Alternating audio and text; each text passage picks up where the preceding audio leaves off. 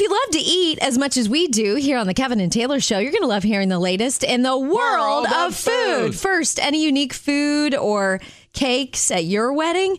How would you like a Dairy Queen Blizzard bar? Turns out it's part of their catering service at many locations. Second, Dunkin' is selling heart shaped donuts for Valentine's Day, including a brownie batter one and Cupid's Choice, which is mm. Bavarian cream with sprinkles. And finally, in the world of food, why in the world would you have to warn people not to eat toothpicks? Why? South Korea had to tell people, the government, to stop eating deep fried toothpicks. Ew. It's something that's been trending on TikTok, but the key detail is in South Korea, they're not made of wood. They're made of corn and potato starch. so you fry them in oil and they kind of like start to curl like one of those little firecrackers and bubble. And people are like, oh, these are good, but they're not food grade. so the government's like, please stop eating fried toothpicks. Guys ever scratch your heads at stuff that the government has to tell people not to do? All because they saw it on TikTok. right. All right, so it's a known fact that I am pop culturally challenged. I'm not proud of that. It's embarrassing. And it has reared its ugly head like no other. Uh oh. Just happened to me the other Okay. day. I'll tell you about it next. So I am pop culturally challenged. I don't know what it is. Like I pay attention, I listen to music, I watch TV shows and movies. You try to be hip. You try to be there's cool. so many things I miss out on. And Glenn and I were watching this show um, about monsters. It's called Monarch Legacy of the Monsters. And, um, it's actually super entertaining. And we're watching it and we're like, wow, Kurt Russell is so good in this show. And the casting, they cast the younger version of him so well. I mean, even his mannerisms are the same. And Glenn and I would compare notes and say that like every time we watched a new episode. Well, I just saw an article like father sons and shows. That is Kurt Russell's son Wyatt. I'm so embarrassed. I'm like, dude, I didn't know. Kind of like uh, Tom Hanks, that uh, man called Otto. His son plays the younger version of him in that movie. His son Truman. So the more you know. So you know how this time of year a lot of people end up decluttering. It's just like a thing we Oh, all do in Sure. January. Sure, sure, sure. Well, that has sent um, my niece down memory lane, and it trickled down to me. I'll tell you what's going on in just a minute. It's so funny when uh, people declutter this time of year. I've had that as a goal, and uh, How's it going? the- it's it's not. Have you added more? Uh, no, I haven't added a whole lot more, but I've got a couple of bags that need to go to Goodwill. But uh, the big thing I haven't tackled is uh, my closet. So, but anyway, my niece Ariel, she's my oldest niece. Uh, she's when it made me an aunt the very first time.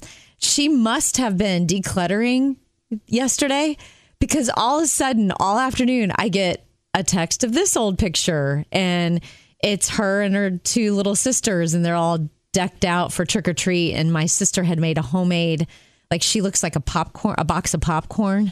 And I'm sitting there with them then all of a sudden there's this uh, picture of of her hugging my husband Glenn her uncle Glenn and then there's a picture of me and my twin sisters and all three of the little girls the stepping stones in her family and I was just like it was like it was getting me all for verklempt. And then there was a photo that is a treasure that I will always, always, always appreciate, and it's me and my mom and my grandma Bessie. I did hmm. not know I owned a picture like that. and Now I do, hmm. thanks to my niece. So she she was getting all choked up. I was getting all choked up. I was like, this decluttering is emotional. right. I think some dust is getting in my eye. All right, I have a I have a decluttering question. I, I think I'm going to speak for every guy, every husband on the planet with this decluttering question. It's coming up next. So we're talking about decluttering, and uh, you took a walk down memory lane with some pictures that you that you found and stuff. And uh, here's my decluttering question because my wife is big on the decluttering kick. Why is it that what decluttering means is get rid of all the husband's cool stuff while the wife gets to keep all of hers? Why um, is that? I'm why in my house am I the only one with quote clutter? I, I think this is a question for you and your wife, not for all of us. No, I'm saying I've talked to other guys. I've talked to other guys, and they're same thing. Like, oh my gosh, yeah, my wife is she's on this decluttering thing, and it's like all my stuff, all my cool cycling stuff. She wants to. You haven't worn this in years. Like, yeah, but I'm gonna.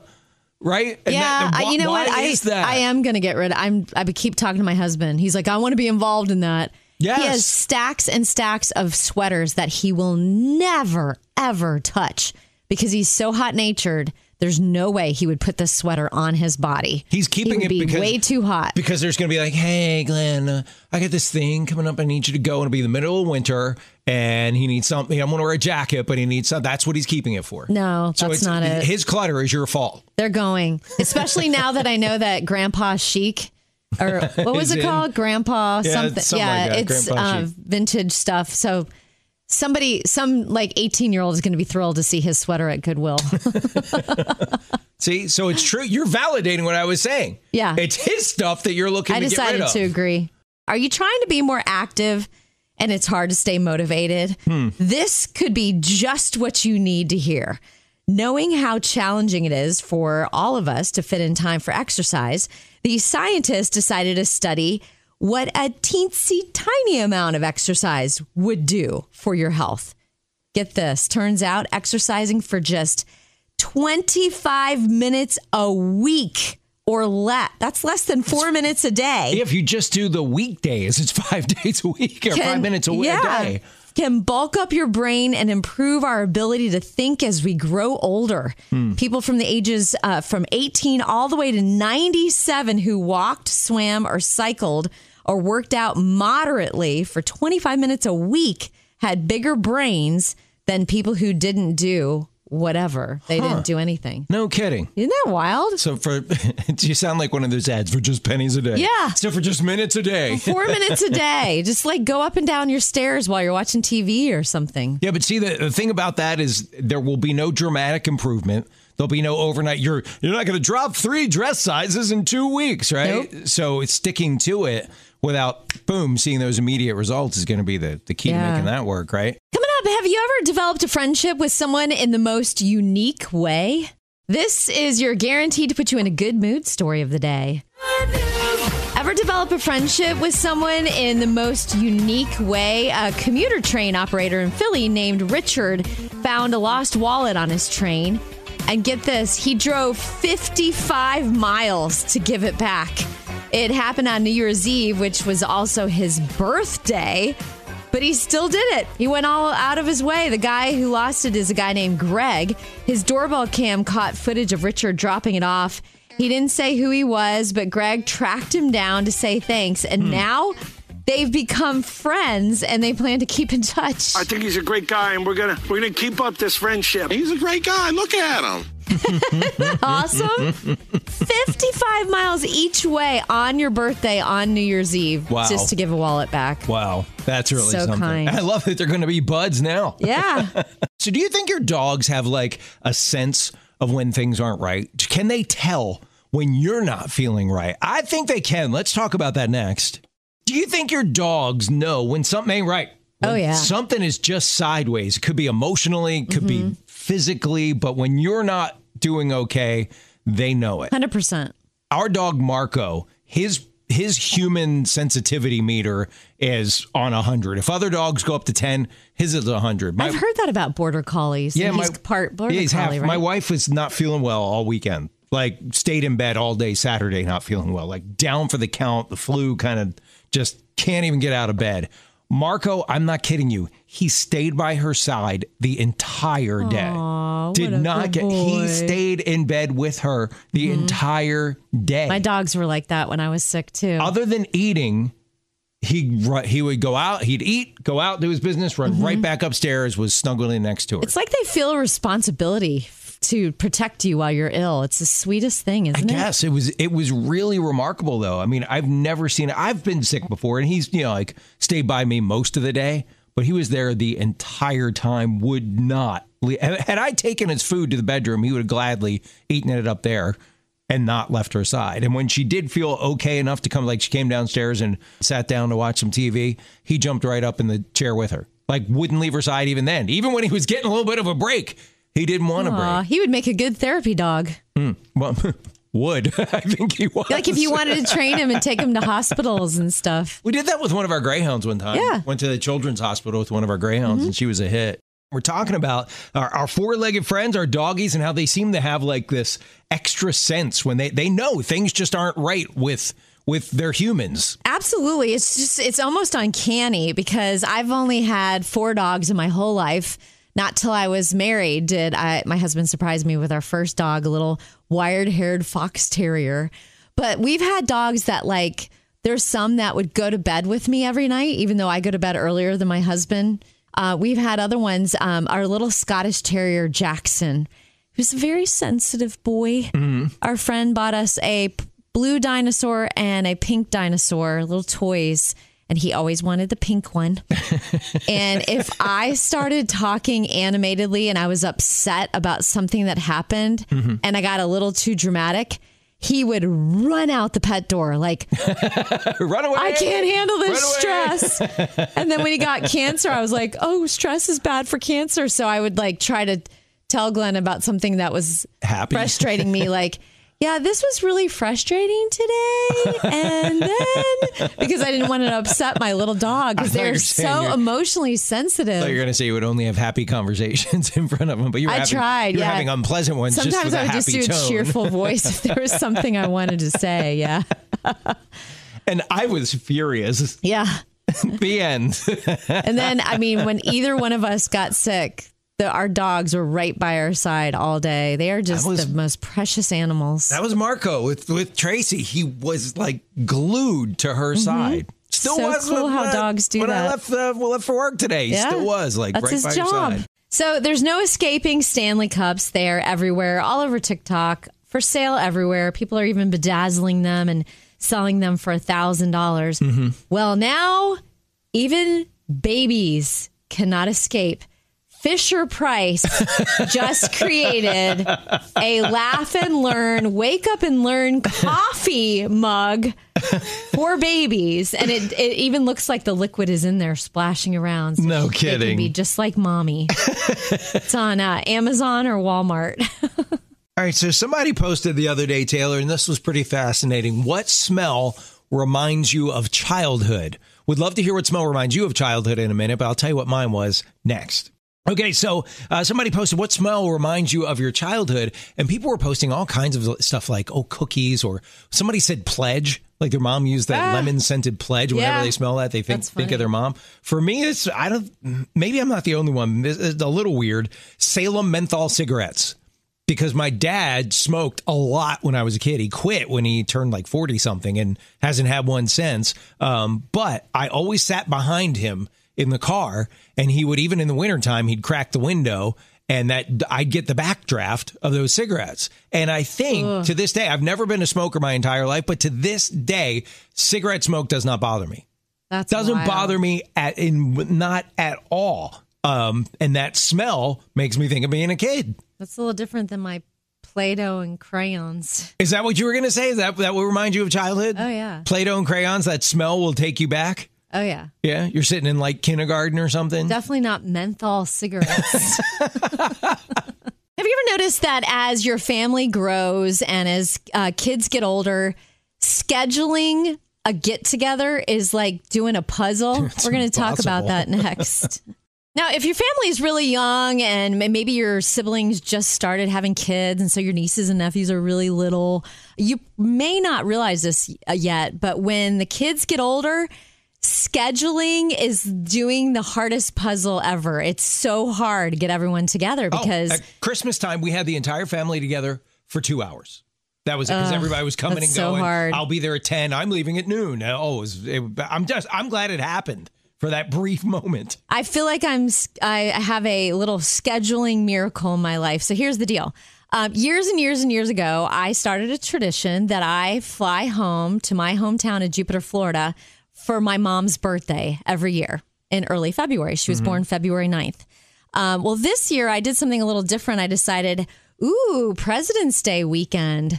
I'm going to stay an extra night. Oh, and yeah. so I'm going right after my mom's birthday. Usually I like to be there like on her birthday, but I thought, okay, what's better, on her birthday or you know, three nights with my mom. So I started working on that and I was talking to my oldest sister who lives like a mile down the street from my mom. And she goes, Hey, do you want on Saturday night have a little birthday gathering for mom? and I'll see if all my kids are free. They all live um, either locally or an hour away. I was like, oh man, if that worked out, that would be phenomenal. Because my one niece is a pharmacist at a hospital, and she doesn't get her schedule for till like two weeks ahead, and um, it is a scheduling miracle. All three nieces and their significants are gonna be there that night for a birthday dinner for my mom, and I Oh, get to oh, see be them all, and I'm I could That'd be not be fun. more happy. The, even though one couple they're driving from an hour away just for this birthday dinner, and my mom is gonna feel so loved Oh. Yeah. that everyone dropped their normal lives and they're there just for her birthday. No kidding. I'm oh, so that's great. That's going to be fun. Make make sure, even though people will resist, group photo.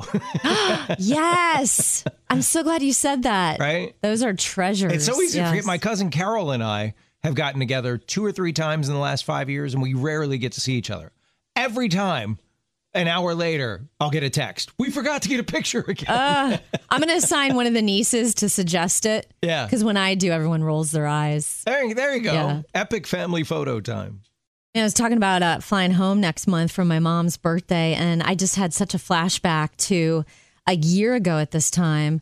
My mom was facing her first birthday as a widow without because my dad, dad. died Yeah. January 3rd. And um, I just remember how stressed and concerned and worried I was about her and her grief and her mental health and how's Mm-hmm. she going to do. I mean, she was caregiver to my dad for so many years as he struggled with multiple sclerosis. And uh, man, fast forward a year later, my mom is the most resilient, lean into her faith person I know. She's my hero. I mean, she's just like so rejoicing in her husband being made, you know, whole again and being in heaven with his savior where he wanted to be. And she, like, right now, her, get this, her 94 year old sister is visiting. My mom's the youngest. They they tried for a fourth child and couldn't have a fourth, so they adopted my mom. And so her way older um, sister Ginny, who named my mom, is there, and they're like. My niece sent me a picture of the two of them at the beach yesterday. I'm like, what? this is so great. And she's like gotten so into watching plant videos on YouTube and planted a butterfly garden. And she has a memorial garden for my dad in the yard. She just like, she's amazing. Yeah. And she's taken all the worry and stress off her five daughters by being so resilient and focusing on her faith. Our son struck fear into our hearts the other night. And he, he lives in another city. He said, uh, Hey, mom, dad, I'm going to be um, coming by probably within the next few weeks. Um, and I'm going to be bringing some stuff. And we're like, What, whoa, what, whoa, what? Because we already have like half of his stuff. We got half of his fiance's stuff in our Oh, garage wow. already. And I said, What do you mean you're going to be bringing stuff? He goes, Oh, did I say bringing? I'm going to be getting stuff. I was like, Big difference, major difference there. Are you excited to get that stuff out of your oh, house? Oh, yes. I'll get my garage back. Yay. Okay, so what is that famous line in The Grinch where he's like, noise, noise, all this noise? well, there's this lady named Stephanie that mm-hmm. lives in Tampa, and there was so much noise that they started a GoFundMe to figure out where the noise was coming from. I can't wait to tell you this story next. You know that famous line from The Grinch where he's like, noise, noise, it's so much noise. well, that was Stephanie. She lives in Tampa Bay in Florida. And she, there was this noise and it sounded like, did my neighbor's son start taking drumming lessons? And it was just like incessant. She asked them, like, no, we don't have any drum sets in our house. And so she gets in her minivan. She starts driving around. She's like, this, I know the sound's coming from over there. She thinks maybe it's like this social house nearby is what it- Down the street or And there was music. Maybe Okay. they were having a wedding or something. Nope, not there. So then she feel, realizes she's driving around in circles cannot figure out where this noise is coming from. And then she finds out all her neighbors are are crazed by this drumming sound.